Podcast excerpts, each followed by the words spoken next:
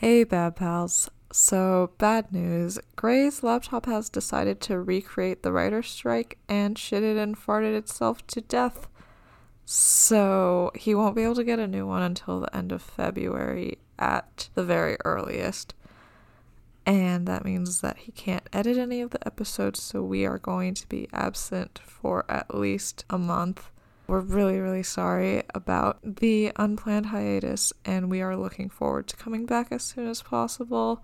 Have a good February 2023, guys.